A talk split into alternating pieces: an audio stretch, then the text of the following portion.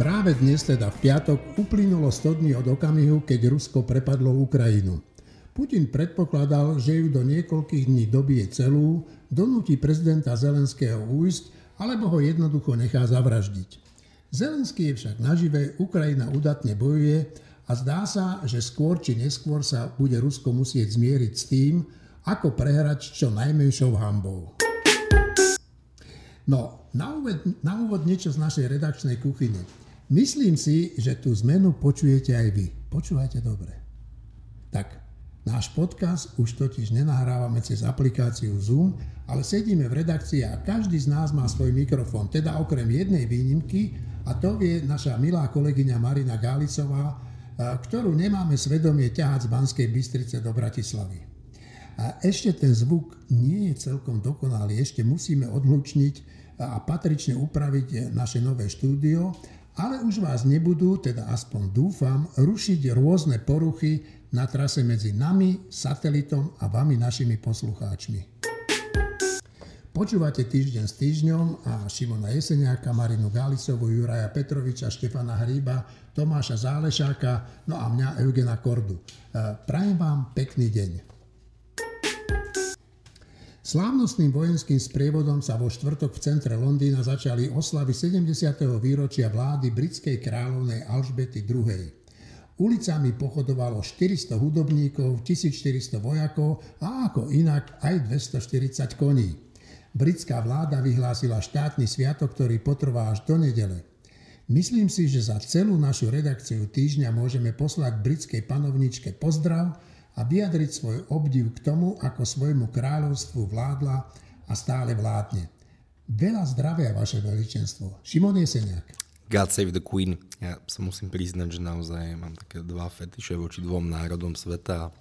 Prvý je britofilstvo a druhý je amerikanofilstvo. Tieto dve krajiny považujem za už viac ako 100 rokov za základ západnej civilizácie, za základ západnej bezpečnosti a naozaj sa chcem pridať k tým gratuláciám smerom k jej veličenstvu a poďakovať sa, poďakovať sa za jej, za jej prínos k medzinárodným vzťahom, za jej obetu počas, počas druhej svetovej vojny, kedy kráľovná Alžbeta, vtedy ešte len princezná, slúžila ako vodička, záchranár, záchranárka, takže sú aj nádherné životné príbehy a je to naozaj jeden zo svetových lídrov pred niekoľkými rokmi alebo desaťročiami, tak Británia začala uvažovať, že či sa nezbaviť monarchie, ale mimoriadne rýchlo ju to prešlo a závidím Britom, že už 70 rokov je ich na, je na čele tohto kráľovstva, tohto impéria práve Alžbeta II. No keď spomínaš tú druhú svetovú vojnu, tak ona hovorila, že ako so svojou sestrou musela spávať počas náletov e, pivnici, kde po nich e, lozila rôzna háveť. Takže Marina. Ja tiež gratulujem panovničke britskej k takémuto krásnemu jubileu panovníckému a chcem povedať, že v dnešnom svete málo čo je také vzácne ako stabilita. A ona je ukážkou nie len dlhovekosti fyzickej, ale aj určitej stability politickej, pretože vždy vedela, ako podporiť veci, ktoré treba, aby sa zmenili ale podporiť ich tak, aby to neboli revolučné zmeny, ale aby to spoločnosť prijala normálne, priebežne a aby sa nenarušilo tkanivo spoločnosti.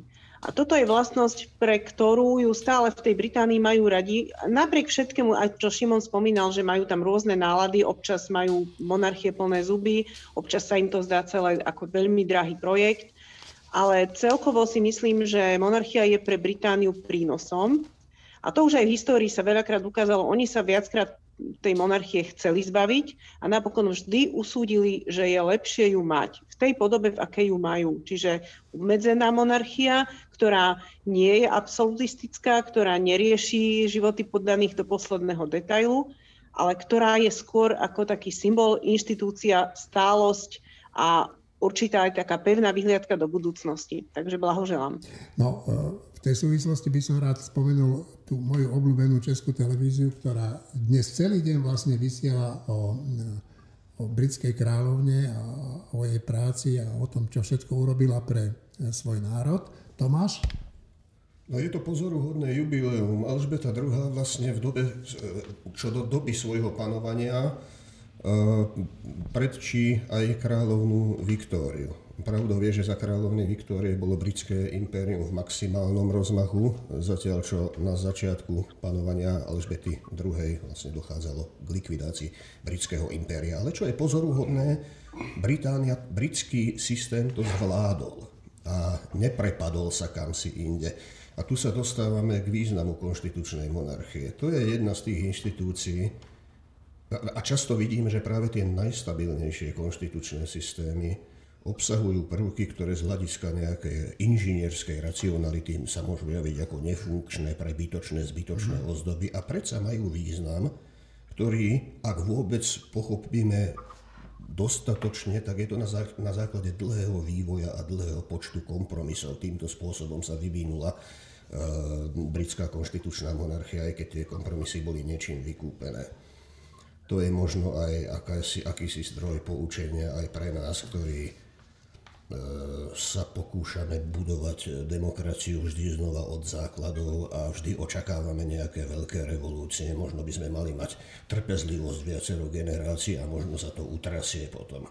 Tak Tomáš, toto musím s tebou súhlasiť veľmi rád. Štefan Hríb. E, ja mám Veľkú Britániu veľmi rád a preto som veľmi smutný, že nie je v Európskej únii. To je veľmi dôležitý krok, ktorý sa stal, ktorý je pre nás aj v Strednej Európe veľmi negatívny, pretože Veľká Británia mala vždy vo všetkých diskusiách, ktoré sa viedli na pôde Európskej únie, racionálne návrhy, alebo robila to, že neracionálne návrhy zastavovala. Čiže e, ten svet náš, európsky, sa odchodom e, Veľkej Británie veľmi ochudobnil. E, súčasťou Veľkej Británie je samozrejme kráľovná, celý náš život. E, ja si nemyslím, že, má, že, že to zohráva nejakú veľkú rolu v britskej politike alebo v britskom nejakom verejnom živote. E, to sú všetko formálne akty, keď sa vymenováva premiér alebo keď sa hovorí o vládnom programe alebo podobné veci. Ja to skôr vnímam tak, že to je niečo, čo majú ľudia radi, tak ako majú ľudia radi hokej, tak je dobré, že existuje hokej, lebo ho majú ľudia radi a robí život krajším, tak veľká časť britských občanov má rada to, že majú kráľovnú alebo budú mať kráľa. A, a to je dôležité. Je dôležité, že sú veci, že ľudia si vytvoria veci, ktoré robia, ktoré robia život krajším. Nemyslím si, že to má vplyv na e, to, ako sa Británia správa, akože v politike, vo veľkej politike, vo vojnách alebo tak, ale samo o sebe to, že to majú ľudia radi a že sa kvôli tomu stretnú, teraz napríklad ako to vidíme plné ulice, tak to je pozitívny krok. Ale ja som v tomto skeptik, že by to malo nejaký význam pre ja neviem, verejný život v Británii. Vlastne ani poriadne neviem, čím začať. K Viktorovi Orbánovi, ktorého bývalý poslanec František Šebej trefne nazval Putinova prostitútka, Treba povedať, že Maďarsko sa čoraz viac ďaluje od rodiny slušných štátov a pod jeho vedením si vybralo opačný breh ako ten, na ktorom stoja demokratické štáty. Ja fakt neviem, čím sme si zaslúžili takéhoto suseda. Každopádne sa však z Orbána teší Robert Fico a iste sa bude tešiť aj Orbán, ak si súčasná vláda a vládna koalícia vlastnou nezodpovednosťou vykope hrob a odovzdá moc do rúk našim domácim Putinovým prostitútkám.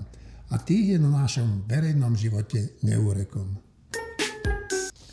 Táto vláda koná tak, že sme sa zaradili medzi štáty, ktoré intenzívne pomáhajú Ukrajine a verte, raz sa nám to v dobrom vráti. Na druhej strane niektorí politici sa správajú ako nezodpovedné decka, hádajú sa pre úplné blbosti a neriešia veci, ktoré by riešiť mali. No a výsledok?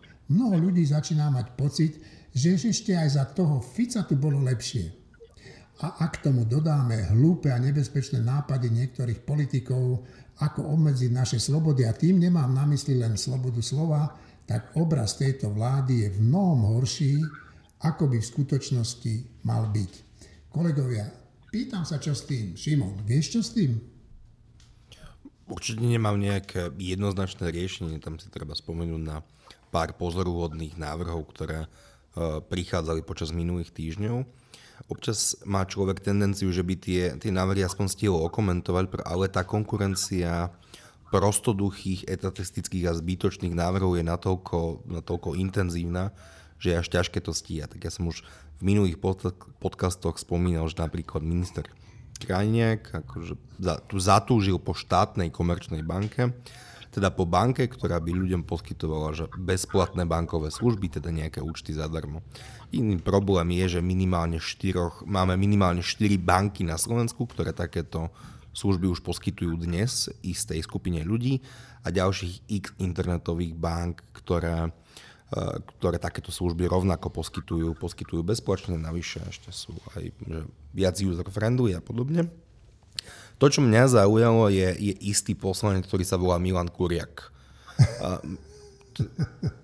Ak ľudia majú dojem, že, že Dímeš je obskúrna postavička, tak Dímeš je viac menej umierený človek oproti Milanovi Kuriakovi, ktorý napríklad teraz potom, čo prezident Ukrajiny Zelenský hovoril na kadejakých fórach na Globseku a neviem kde všade, a tak on napísal, že, že na Ukrajine umierajú ľudia, Zelenský si robí svetové turné, to musí mať Spojené štáty radosť. A teraz jedna otázka pár ľuďom je v klube Olano. Gábor Grendel, Andrej Stančík, Dominik Drdul, Kristian Čekovský, Anna Andrejevová, ospravedlňujem sa jej vopred, jej meno málo kedy dám, s Hatrakovou a Stabak nie ste ochotní sedieť v jednom klube, ale s Milanom Kuriakom, ktorý bojoval proti obranej dohode so Spojenými štátmi, ktorý odmieta podporovať Ukrajinu a ktorý de facto pomerne priamo podporuje Putina, s ním ste ochotní sedieť v jednom poslaneckom klube? Ak áno, tak v tom prípade súhlasím s poslancom Miroslavom Žiakom že z SAS, že takéto konanie je maximálne pokrytecké a ste pokrytci. No, treba povedať, že tá vláda má možno horší obraz, ale tá koalícia má presne taký obraz, ako si v podstate zaslúži, pretože je rozdiel možno medzi výkonom funkcie niektorých ministrov, kde teda musím povedať, ja som teraz bol na, na Globseku včera a dnes a tých ministrov a aj premiéra, ktorého som tam teda nejakým spôsobom zažil, musím povedať, že nejakým spôsobom človek nemal potrebu sa hambiť za to, ako tam vystupujú. Naopak, bolo to, boli to kompetentné vystúpenia aj jazykovo, pretože celá konferencia je v angličtine. Ja keď si predstavím súdruho ako Jahnátek alebo niekto, ktorý by mali na takejto konferencii vystupovať, tak ficovských vlád, tak musím povedať, že v tomto smere tá vláda možno nemá taký dobrý obraz, ako by mala mať. A tá koalícia má obraz, aký má. Proste e, zavzdušňovať sa nad poslancami, ktorých si Igor Matovič vybral do svojho poslaneckého klubu, mi prípada také, že jednoducho on si tak vyberá vždy tých poslancov, len teraz sa ich tam podarilo dostať viac. Takže tým pádom je to horšie, pretože možno čekli nejakú prvú 20 a ten zbytok ich nezaujímal, alebo nerátali s tým, že sa tam dostanú. No dostali sa tam a takto to vyzerá, keď nejaké hnutie o štyroch ľuďoch zostavuje kandidátku 150 kandidátov. Čiže pre mňa to nie je prekvapivé, ten obraz tej koalície je taký, aký si zaslúži. Martin? Ja dve poznámky krátke k tomu, čo si ty vravel na začiatku. Poprvé, ak František Šebej povie, že sa dá trefne označiť Orbán nejakým spôsobom, tak treba asi vždy pripomenúť, že aj František Šebej sa dá všelijako trefne označiť, napríklad aj presne tými slovami, ktoré použil na Orbána. Druhá poznámka, že to, že sa tá koalícia háda o hlúpostiach a že je to únavné, je síce pravda, ale na druhej strane to je životne dôležité, lebo hádka o hlúpostiach neznamená, že obidvaja, ktorí sa hádajú, robia hlúposti. Často je to tak a v prípade tejto vládnej koalície je to skoro vždy tak, že je jedna strašná hlúposť a proti nej sa niekto postaví a o tom je tá hádka.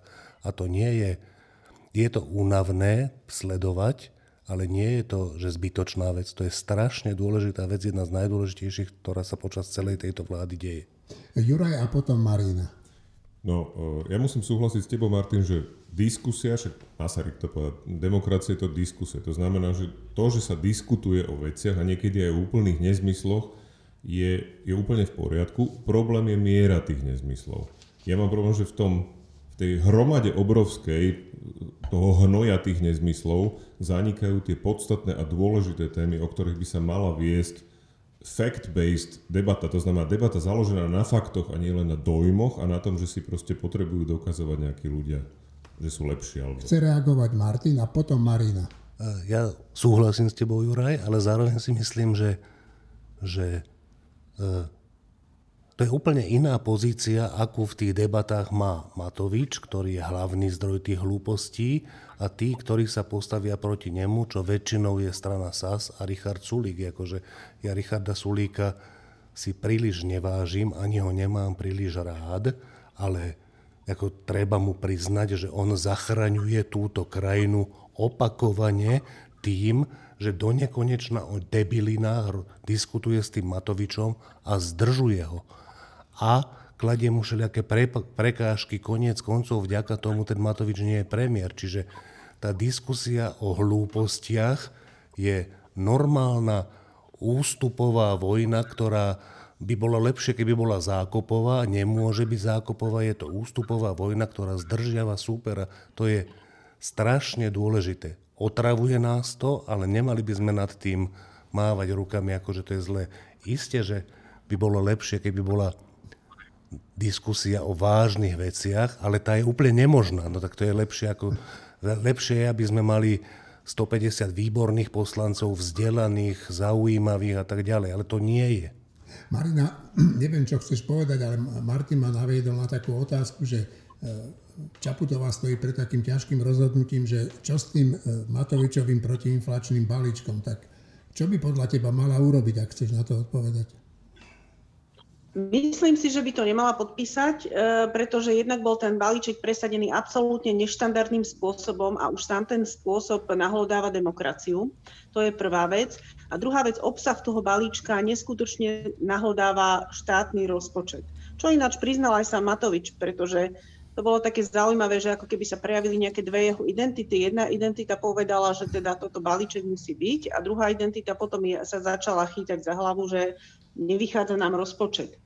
Ale chcela som povedať ešte niečo a to je, e, stále sa zabúda, keď ľudia hovoria, že lepšie by bolo, už hádam aj za toho Fica, tak stále sa zabúda na to, že sme vo vojnovom stave, nie v mierovom. Máme úplne neštandardnú zlú situáciu a v tejto situácii táto vláda a jej zahranično-politické postoje sú to, čo sa v angličtine hovorí, že priceless, neoceniteľné aj keby už robila čokoľvek inak, aj keby tá reality show, ktorú predvádzajú niekedy, lebo to je už naozaj ako nejaký, že lighthouse, tak e, aj keby bola ešte vygradovanejšia, tak to, čo robia smerom do zahraničia a že jasne ukotvujú Slovensko na strane slobodných krajín a proti Putinovi, proti neslobode, tak to je niečo, za čo klobúk dole, je to výborné, človek si povie, že však je to normálne, ale nie. V týchto oblastiach to normálne nie je, čo dokazuje aj samotný už spomínaný Orbán. Takže toto je jeden, jedna vec, v ktorej táto vládna koalícia je naozaj neoceniteľná. No a potom je tu druhá vec, že Fico predsa vládol spôsobmi mafiánskymi. Toto chceme naspäť. Chceme naspäť nejaký taký vynútený pokoj, že nebudú sa síce verejne hádať o sprostostiach, ale v skutočnosti zatiaľ v pozadí, v kulároch sa budú diať príšerné až kriminálne veci. Toto chcú ľudia? Pochybujem. Keby si to dopodrobne rozobrali, asi to nechcú. Tak musíme mať e, nervy na tieto ich hádky, lebo sú podstatné. A to, čo povedal Martin, je strašná pravda že kým beží tá diskusia, kým je živá, niekedy dokonca aj o blbostiach, tak je to lepšie, ako keď nebeží. Lebo to je znak, že spoločnosť je živý organizmus a ešte aspoň ako tak slobodný. No, e, toto, čo teraz povedala Marina, by bol dobrý úvod k novému číslu týždňa, ktorý teraz vychádza z dneska, je piatok a prvýkrát vychádzame v piatok po dlhých, dlhých rokoch a už to tak bude každý piatok. Lebo ten, to, čo povedala Marina, úplne platí, až na jednu výnimku, ktorú ale e, rozoberáme v Novom týždni aj spolu s Martinom Mojžišom a ktorá výnimka sa ale stala. A tá výnimka, ak nebude výnimka, tak je dôvodom na to, aby táto vláda padla, nech sa stane, čo sa stane. Hovorím o spolupráci s fašistami, že keď bude vláda a koalícia e, konať tak, že bude pretláčať zákony nielenže mimo legislatívneho procesu, ale iba vďaka fašistom, tak napriek tomu, že e, v zahranično-politickej oblasti je úplne dôležité, čo slovenská vláda robí a vo vojne, čo sa týka Ukrajiny zvlášť, je to úplne výborné, čo robí. A aj vzhľadom k tomu, a aj napriek tomu, že teda bojuje s uneseným štátom, čo je strašne dôležité pre budúcnosť Slovenska a je strašne dôležité, že vyšetrovateľia, sudcovia, prokurátori majú rozviazané ruky, tak napriek týmto dvom jasným prednostiam voči predošlej vláde, ak bude vláda vládnuť s fašistami, tak to radšej nech sú predčasné voľby. Nie, nech je radšej Fico, Fico je oveľa horší, ale v, te, v tej chvíli vláda e, stratí legitimitu. A ešte k tomu Olanu, alebo teda k tomu, že vláda, koalícia, e, že teda sa hádajú o, o hlúpostiach. Týždeň, časopis Týždeň, týždeň pred voľbami vyšiel s obálkou a s textami, ktoré odporúčali ľuďom, koho voliť a koho nevoliť. A my sme odporúčali nevoliť Olano. Napriek tomu, že sme chceli obrovským spôsobom zmenu, ale uvedomovali sme si, že e, to, z čoho je zložené Olano, aká je kandidátka a ako jeho líder pred voľbami postupoval voči spojencom aj voči e, nepriateľom, je obrovské ohrozenie výsledku e, toho zápasu. A vtedy nás mnohí ľudia nemali radi, mnohí čitatelia týždňa prestali byť čitateľmi týždňa, lebo že jak môžeme byť proti Olano, vedie proti korupcii.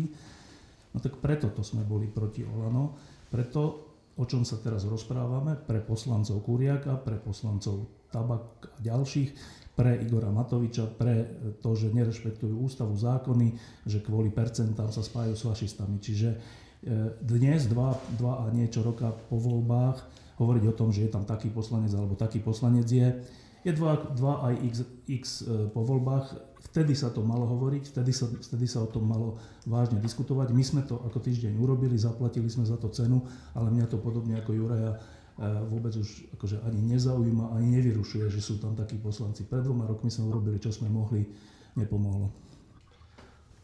Než poviem niečo najskôr krátko k Orbánovi, ale pardon, gentlemani, jedna poznámka, pokiaľ ide o Františka Šebeja a pokiaľ ide o to prirovnanie, o, o jeho charakteristiku, ktorá tu padla. S tým nesúhlasím, proti tomu za seba protestujem a vždy protestovať budem. Bolo by len dobre, keby to bolo jasné na mojej strane a z mojej strany. Pokiaľ ide o Orbána, No, e, nazvať ho prostitútkou je básnické a vzletné, ale možno to nie je presné. Orbán je každopádne veľmi, veľmi nepríjem, nepríjemný príbeh a veľmi zaujímavý aj v rámci politikov V4, v rámci viacerých politikov, ktorí, ktorí sa buď dostali svojimi vlastnými karikatúrami alebo zmenili svoje názory o 180 len podotýkam, že dnes býva Orbán kritizovaný z viacerých strán, ale nie z rovnakých dôvodov. Pre mňa to, čo je nebezpečné na Orbánovi, nie je to, že nemá rád Šoroša, alebo že nepoužije nejaké správne rodové zámeno, alebo že hovorí o národných záujmoch, ale pretože spochybňuje hranice národných štátov a tým pádom vlastne spochybňuje inštitúciu národného štátu ako takého a aniž by si to uvedomoval a bez toho, že by sa to priznávalo, Orbán vlastne tým relativizuje aj hodnotu Maďarskej republiky ako štátu. To by si zaslúžilo síce dlhšiu diskusiu. No a k tomu Matovičovi inokedy. Šimon. Jedna len veľmi krátka reakcia na Orbána. Nemecko svojho času uvažovalo nad tým, že spoplatní diálnice pre všetkých, ktorí nie sú z Nemecka a nemajú nemecké špz Podľa európskeho práva toto neprešlo, že buď to majú zadarmo všetci, alebo nikto. Orbán sa pokúša robiť úplne to isté. Selektívne si vybral, že občania s maďarskými špz majú lacnejší benzín, zvyšní majú druhý benzín. Jeďo, reakcia na teba a na tvoju otázku, čo má Zuzana Čaputová spraviť. No ak toto Zuzana Čaputová dokáže podpísať, ja viem, že Zuzana Čaputová je v mnohých kruhoch nekritizovateľná, ale ak toto podpíše, tak to je, to je jej politický debakl. Tak ak sú mnohí politici, odborníci a ústavní právnici presvedčení o tom, že sme totálne sprzdnili legislatívne konanie a Zuzana Čaputová tento zákon podpíše, tak ja si neviem predstaviť, že by som jej dokázal dať niekedy v prvom kole hlas. Takže má. Ona nemá závidenia hodnú situáciu v tom, že jej Igor Matovič dal čierneho Petra. Ona nemá dobrú situáciu v tom, že ak to nepodpíše, bude zle, ak to podpíše, bude zle. A tretia alternatíva je, že ak tento zákon podpíše a pošle ho na ústavný súd tak opäť bude zle, ale podľa mňa a podľa môjho videnia sveta Zuzana Čaputová nesmie tento zákon podpísať. Za žiadnych okolností, aj keby sa mal okolo toho strhnúť akýkoľvek búrka, nevôle Igora Matoviča, kohokoľvek iného. No to sa strhne určite. Uh, Štefán. Dve reakcie. Jedna, Zuzana Čaputová je, je kritizovateľná hoci kde. Nepoznám tábor, kde nie je kritizovateľná, dokonca aj progresívci ju niekedy kritizujú. E, druhá poznámka, je to prezidentka štátu a, a to tohto štátu, ktorý generuje takéto zákony a takúto politiku a takúto koalíciu a takúto opozíciu. A v tejto situácii e, prezidentka všetkých, lebo ona musí byť prezidentka všetkých, e, má naozaj ťažkú situáciu. Už len emocionálne, keď vlastne ona nemá podporu, že v koalícii má podporu a v opozícii má teda nepriateľov. To, to nie je tak. To bolo tak za Andreja Kisku, že on mal v opozícii podporu a e, v koalícii e, nepriateľov, ale teraz je to tak, že táto prezidentka má nepriateľov v celom politickom spektre a to takým spôsobom, že, že, e, že je to proste emocionálne skoro neprekonateľné alebo nevydržateľné. Ale nejde o emocionálnu vec, ale ide o faktickú vec, že tu sa nedá, keď, že prezident všetkých nemôže byť v tejto chvíli prezidentom všetkých, skoro je to až tak, že nesmie byť prezidentom nikoho, ale to je hrozná situácia. To je, že to hovorí o tej krajine strašne veľa a v tejto situácii by som si nedovolil povedať, že, že prezidentka niečo nesmie alebo musí alebo tak, lebo ona je zvolená väčšinou a ona samozrejme musí, tak ako všetci, dodržiavať zákony, ústavu a tak, ale je to prezidentka a je, je jej plné právo niečo urobiť, neurobiť, nejako, niečo podpísať, nepodpísať. Ja som za to, aby to nepodpísala. Ja si inak myslím, že to nepodpíše, ale to, že, eh, to, že je postavená pred takúto situáciu, kde obrovská vlna populizmu bude teraz akože hovoriť, keď to nepodpíše, že vlastne ona je proti rodinám a že vidíte, to sú tí progresívci, ktorí myslí len na seba a proste podobné hlúposti, tak to zase nie je tak, že e, toto je ľahká vec, alebo respektíve, že my tu od stola máme jasne povedať, že, že keď niečo neurobí, tak je vlastne úplne odpad alebo niečo také. Je to ťažká situácia, v ktorej je, ja si myslím, že by to nemalo podpísať, držím jej v tom palce, ale teda ja by som zachoval troška zdržanlivosť v tom, že či niečo musí alebo nemusí. No, neviem, či to uh, Šimon tak myslel, on to zrejme myslel inak, ale nevadí. Tri krátke reakcie.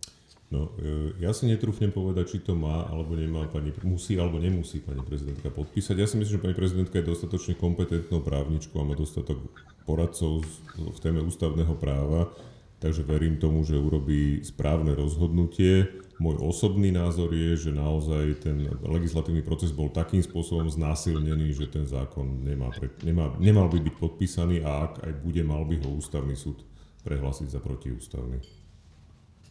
Ak existuje na niečom shoda, tak je shoda na tom, že celý tento legislatívny proces išiel bagrom, išiel v zrýchlenom konaní, išiel bez diskusie, išiel bez pripomienkového konania, medzirozertného pripomienkového konania, ten zákon je de facto paškvil, ktorý prešiel bagrom. To hovorí samotný Igor Batovič.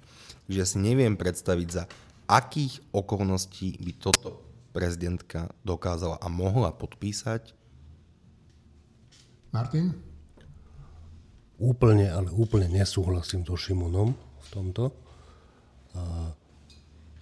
Ja si myslím, že to je naozaj na nej. Otázka, že či je dostatočný dôvod pre prezidenta, ak formálne ten zákon brutálnym spôsobom prešiel nesprávne, či to je dostatočný dôvod na nepodpísanie, je podľa mňa zaujímavá právnická otázka. Že ten zákon je zlý, je iste pravda, ale aj to je otázka, že aká je pravomoc prezidenta sa postaviť proti parlamentu keď sa jej ten zákon nepáči, do akej miery, kedy už to je a kedy, kedy to ešte nie je. V každom prípade podľa mňa je to dobrá prezidentka. Ja zďaleka nie so všetkými jej rozhodnutiami som súhlasil, s väčšinou som súhlasil, ale aj tam, kde som s tým nesúhlasil, tak mi to pripadalo, že ona má nejaký názor, ja mám iný názor a tak trošku ona je viac prezidentka ako ja a to je podstatné. A v tomto prípade si myslím znova, že je to úplne tak. Môj osobný názor je, bol by som oveľa radšej, keby to nepodpísala, vrátilo by sa to, parlament možno prelomí a možno neprelomí to veto a potom, keby sa, dal, keby sa ten zákon dal na ústavný súd. Ešte raz, treba zdržiavať, ak je to možné, najprv nepodpísať a potom dať na ústavný súd. Ak to je možné, tak, tak v tom prípade pre mňa by sa zdal najlepší postup tento, lebo aj keby to nakoniec prešlo, je to čo najväčšie zdržovanie. Druhý problém je, ale ešte raz, keď, keď je taký parlament, tak je taký parlament. Problém je, že týmto zdržiavaním sa tie peniaze nedostanú aj k tým, ktorí ich naozaj veľmi potrebujú. Lenže tých peňazí je oveľa viac a okrem tých, ktorí to naozaj veľmi potrebujú, sa majú dostať k mnohým iným, ktorí to až tak nepotrebujú a k mnohým, ktorí to veľmi potrebujú, sa to nedostane. To znamená, že aj za cenu toho, že nejakí ľudia sa nedostanú k peniazom, ktoré náramne potrebujú, ja som za to, aby sa to čo najviac zdržiavalo, aby to v konečnom dôsledku neprešlo. Ale určite tak rázne slova Šimon ako tý smerom k prezidentke sú podľa mňa neopodstatnené. Dobre, Štefan a Marina nech to ukončí. E, iba, iba aby sme rozumeli, čo je to prezident v našom systéme. Prezident v našom systéme nie je politická strana, ktorá môže presadzovať svoje e, názory proti parlamentu, lebo prezident v našom, našom systéme plní úplne inú úlohu. A len aby, aby to bolo jasné, že e, predstavme si, že prezident je pravicový a vláda je lavicová. A teraz vláda bude predkladať zákony škodlivé o zvyšovaní daní a o rozširovaní štátu do neúmerných rozmerov. A prezident je pravicovo založený, alebo konzervatívne založený, alebo ja neviem, ako založený. A nebude s tým súhlasiť, lebo on má iný názor na to, ako má fungovať štát. Ale podľa mňa taký prezident nemôže blokovať tie zákony a, a stále ich vracať, lebo tá vláda zišla z väčšiny z volieb, tá tá vláda má právo meniť krajinu na svoj obraz. Aj keď podľa prezidenta takého na horší obraz, než by mohol. A toto je podľa mňa aj často situácie Zuzany Čaputovej, že ona musí nejakým spôsobom rešpektovať niečo, s čím nesúhlasí, čo je strašne ťažké, ale keby to robila inak, tak to by nebola dobrá prezidentka, lebo ona nie je politická strana. To musí, ona by potom musela si založiť politickú stranu, presadiť sa vo voľbách, vtedy môže presadzovať všetko, čo chce. Ako prezidentka všetkých je strašne obmedzená. No, dobre. Dám slovo Maríne a ukončíme to Šimonom, ktorý krúti hlavou a nesúhlasí s vašimi argumentami, čo sa mi strašne páči, že tá beseda tu tak beží. Tak Marina a potom Šimon. Možno by sme si mohli pripomenúť, že čím je ten zákon taký zlý, troma vecami. Jednak e, tým zrýchleným legislatívnym procesom, tým bagrom, lebo to je útok na priamu podstatu demokracie. Druhá vec tým, ako bol Igor Matovič e, vyjednával a obchodoval s fašistami pri, o jeho podporu, lebo to tiež je veľmi škodlivé pre demokraciu ako takú a pre Slovensko. A až tretia vec je obsah toho zákona, ktorý je škandalózny, čo sa týka verejných financií. Ale to je obsah zákona. A ja by som si netrúfala povedať, že prezidentka by musí alebo nemusí podpísať alebo tak. Ja len hovorím, že ja si myslím, že by nemala to podpísať a to z dôvodu toho, že je to útok na podstatu demokracie na Slovensku z dôvodov, ktoré som uviedla. A ja si tak myslím, že Prezidentka aj, alebo teda Zuzana Čaputová, ešte aj kým nebola prezidentkou, ona sa mnohokrát nachádzala vo veľmi ťažkých situáciách, keď musela rozhodovať, ako sa zachová. A ja, čo si pamätám, e, v podstate vždy sa zachovala veľmi správne a obdivuhodne. Ja ju za mnohé veci obdivujem. Ja ju obdivujem ešte aj vtedy, keď s ňou nesúhlasím. Takže ja si tak myslím, že zachová sa správne. Mám aj predstavu, ako by to zhruba mohlo byť, ale nemyslím si, že ona presne sa zachová podľa mojej predstavy. Tá moja predstava v tom nehrá rolu. Ale nemyslím si, že urobí nesprávne rozhodnutie. Ak aj urobí rozhodnutie, ktoré sa mi nebude páčiť, tak e, ja budem dúfať, že je to len jedno z tých rozhodnutí, pri ktorých nesúhlasím, ale musím povedať, že má nejaký dlhodobejší význam správny. Simon? Mňa by naozaj zaujímalo, v čom boli tie moje vyjadrenia tak prísne. prvú vec, čo som povedal, je, že v prvom kole by som ju nevolil, ak toto spraví. Stále považujem to za svoje sveté právo. Druhý argument, ktorý som použil, že v princípe N-blok, všetci, ešte aj opozícia, aj koalícia hovorí o tom, že skrátené legislatívne konanie bolo sprznené natoľko, že to nemá obdobu a s tým som mal dojem, že, že všetci súhlasíme.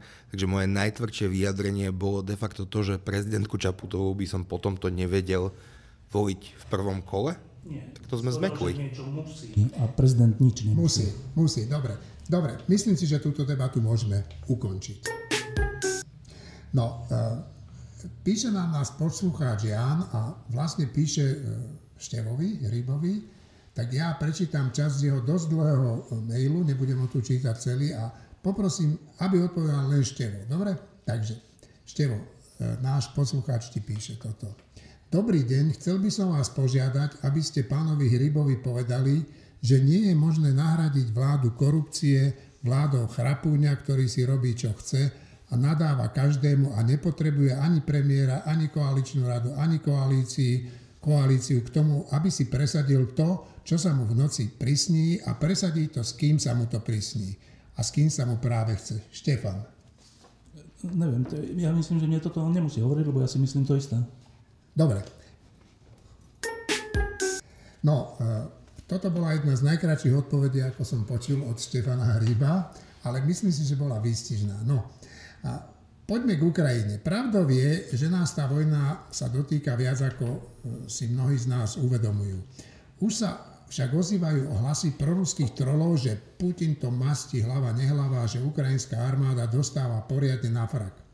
Niekdajší veliteľ polských eh, pozemných síl však tvrdí, že Rusko už vlastne utrpelo katastrofálnu porážku. Vyhlásil tiež, že Putin nebude mať dostatočné kapacity na to, aby nasledujúcich 5 rokov podnikal nejaké vojenské dobrodružstvá.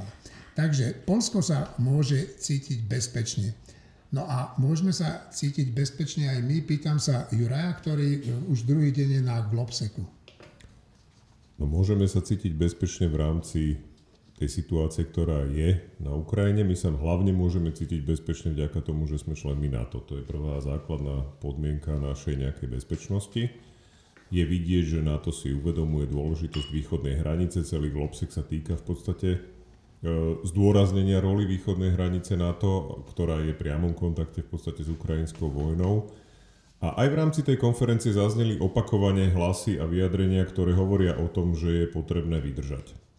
Že toto je vojna a Putin môže počítať s tým, že podpora e, pomoci Ukrajine môže časom nejak klesať. Samozrejme, hybridná vojna má na tom svoj podiel, pretože trolie farmy idú naplno to znamená, takisto je potrebné e, pracovať s hybridnými hrozbami, je potrebné naďalej posielať zbranie na Ukrajinu. Veľmi zaujímavý v podstate poznámku mal e, bulharský premiér, ktorý hovoril, že síce u neho v krajine nie je podpora na posielanie zbraní, ale na druhej strane Bulharsko veľmi aktívne opravuje ukrajinskú vojenskú techniku, takže opravili, ja neviem, 80 tankov, čo je oveľa viac, než Bulharsko vôbec má vo svojej výzbroji, to znamená v zásade pomohli lepšie, ako keby poslali svoje zbranie na Ukrajinu.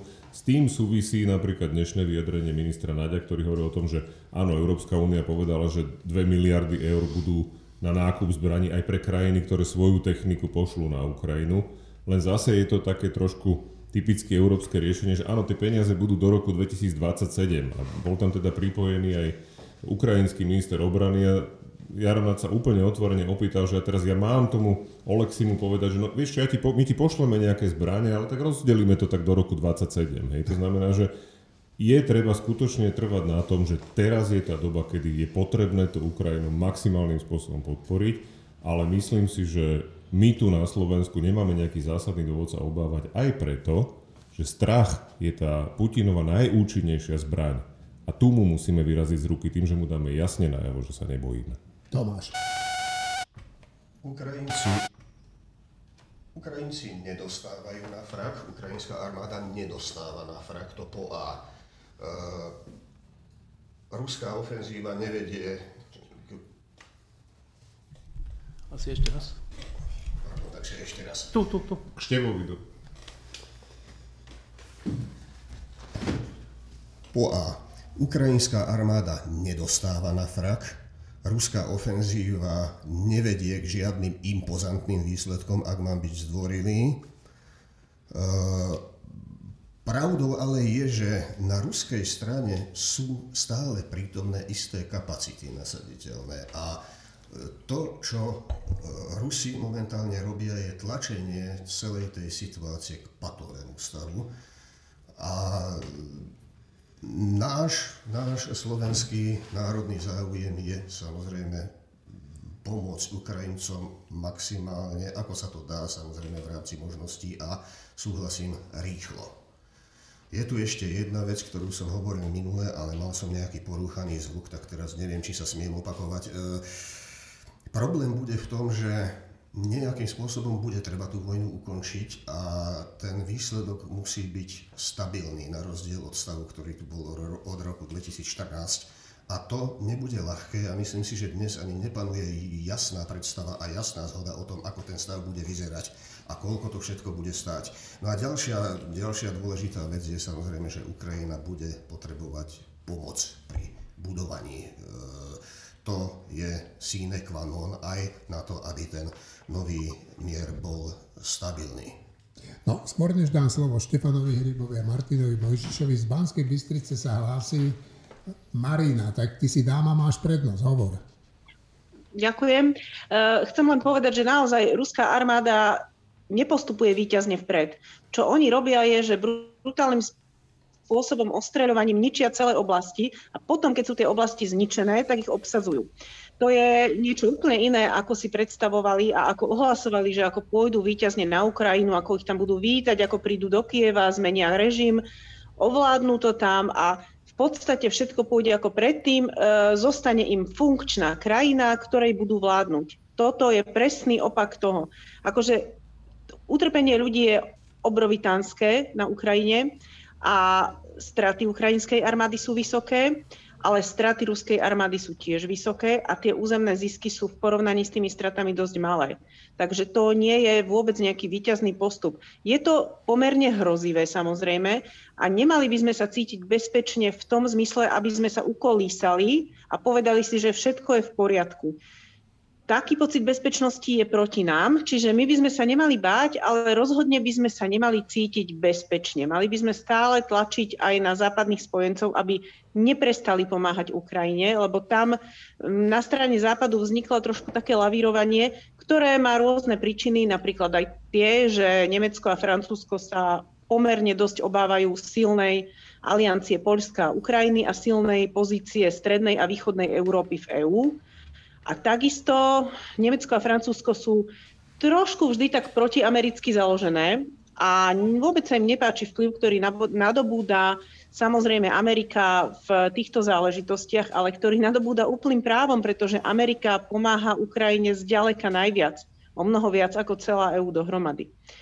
Takže celé toto, našou úlohou je necítiť sa bezpečne, nebáť sa zároveň a tlačiť na správne kroky Západu a robiť, čo môžeme pre Ukrajinu.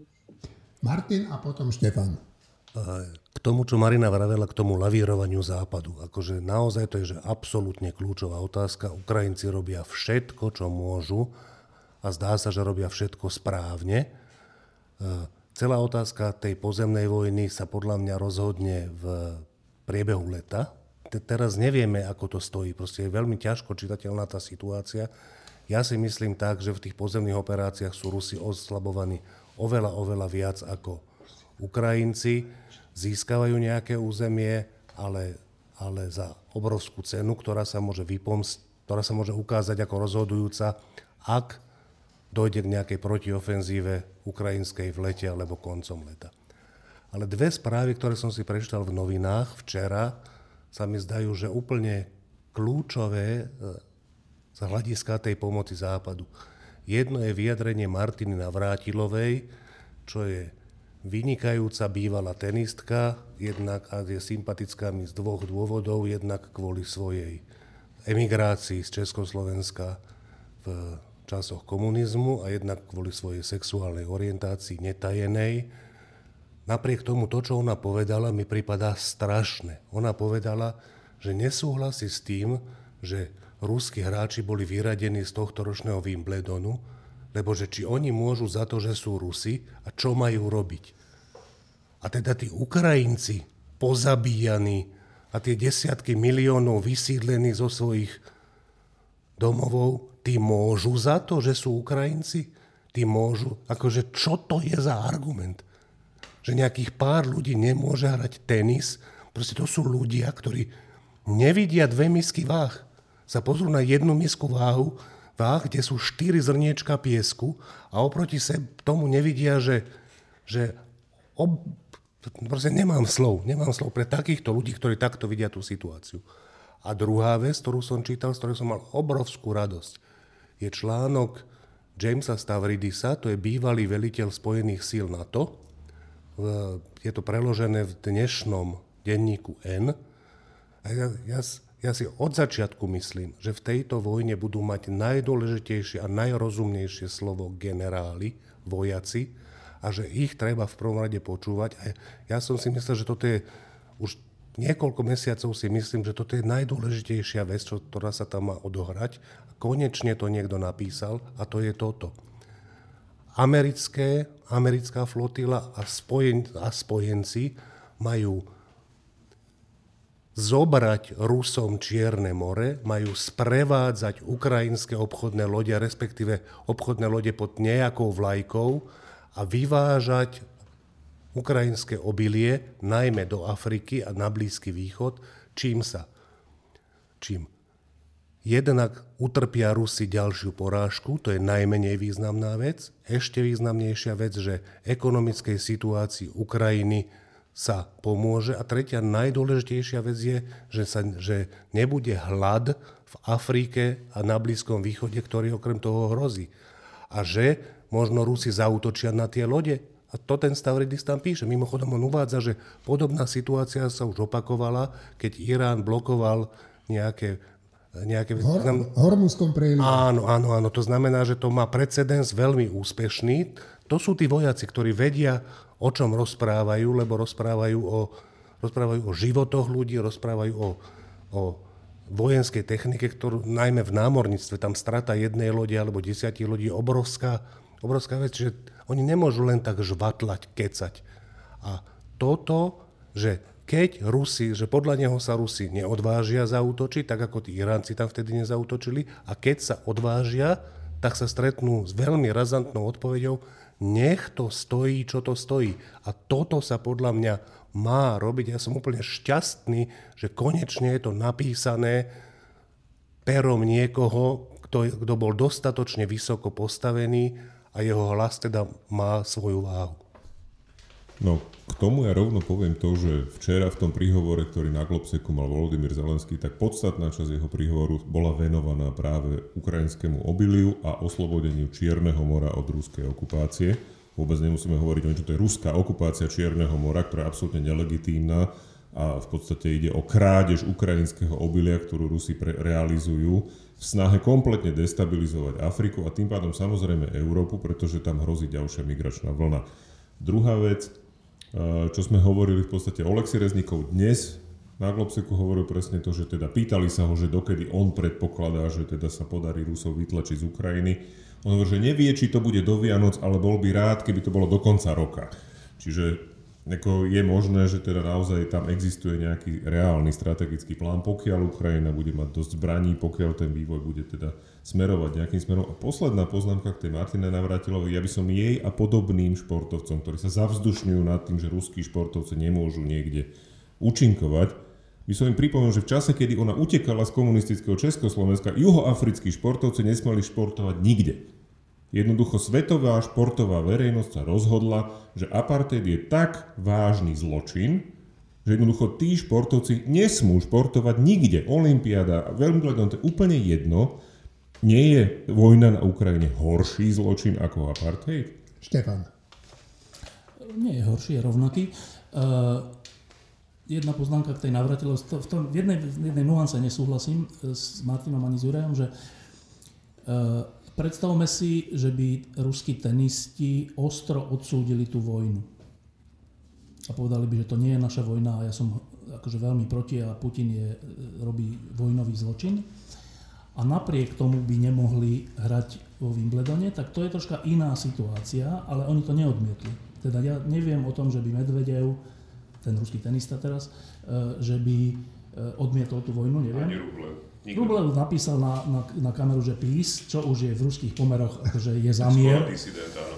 Nie, ale to zase není úplne málo, ako, to není málo.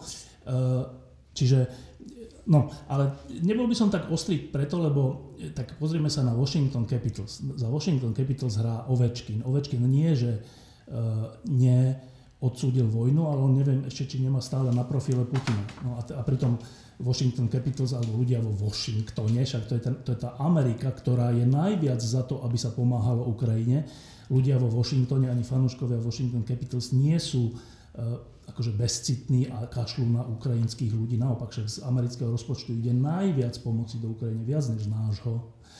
No, čiže není to taká v tomto v tejto veci čierno-biela vec, ktorá by si podľa mňa zaslúžila taký akože strašné odsúdenie Navrátilovej. No má to také nuancy, ktoré som už teda pomenoval. Dobre. Teraz, čo sa týka tej otázky bezpečnosti, tak najprv si treba povedať, že svet je nebezpečný. Že to, že sme sa narodili na tento svet, je nebezpečný počin. Čiže myslieť si, že e, ideálny stav je plný pocit bezpečnosti, to je ilúzia, ktorá nie je naplnená už len v tejto chvíli, teraz môže na nás padnúť omietka a zabiť nás a vonku nám môže zraziť auto a hociakú chorobu môžem už teraz mať, hoci čo o nej neviem. Svet nie je bezpečné miesto a túžba po bezpečnosti úplnej nás môže viesť k zlým, k zlým rozhodnutiam. Čo sa týka tej Ukrajiny, dve nebezpečenstva sú, ktoré sa nás týkajú od začiatku. Jedno je, že keď sa to Rusku podarí, tak sa zmení svet tak, že veľkí budú rozhodovať o malých a že veľkí si môžu e, kradnúť územia menších a že veľkí môžu e, dokonca e, rozhodovať o tom, v akom svete tí malí majú a musia žiť. To je jedno nebezpečenstvo, proti ktorému bojuje Ukrajina v našom mene. Druhé nebezpečenstvo od začiatku bolo, že a tým sa Rusko vyhrážalo, že keď budete pomáhať Ukrajine, my máme jadrové zbranie. Opakovane to hovorili od prezidenta cez Medvedeva a ďalších, teraz Medvedeva nie tenistu, e, to musím na jeho obranu zase povedať, tak e, toto nebezpečenstvo sa prehnalo svetom. Tento pocit sa prehnal celým svetom, podľa mňa každým z nás, každým, každého z nás napadlo, že počkaj, tak to tu naozaj je možné, že teraz niekde vo Viedni alebo neviem kde padne jadrová akože bomba. E, to je ináč jeden z veľkých vojnových zločinov, ktoré urobil Putin, že toto prehnal svetom a každým dušou každého z nás.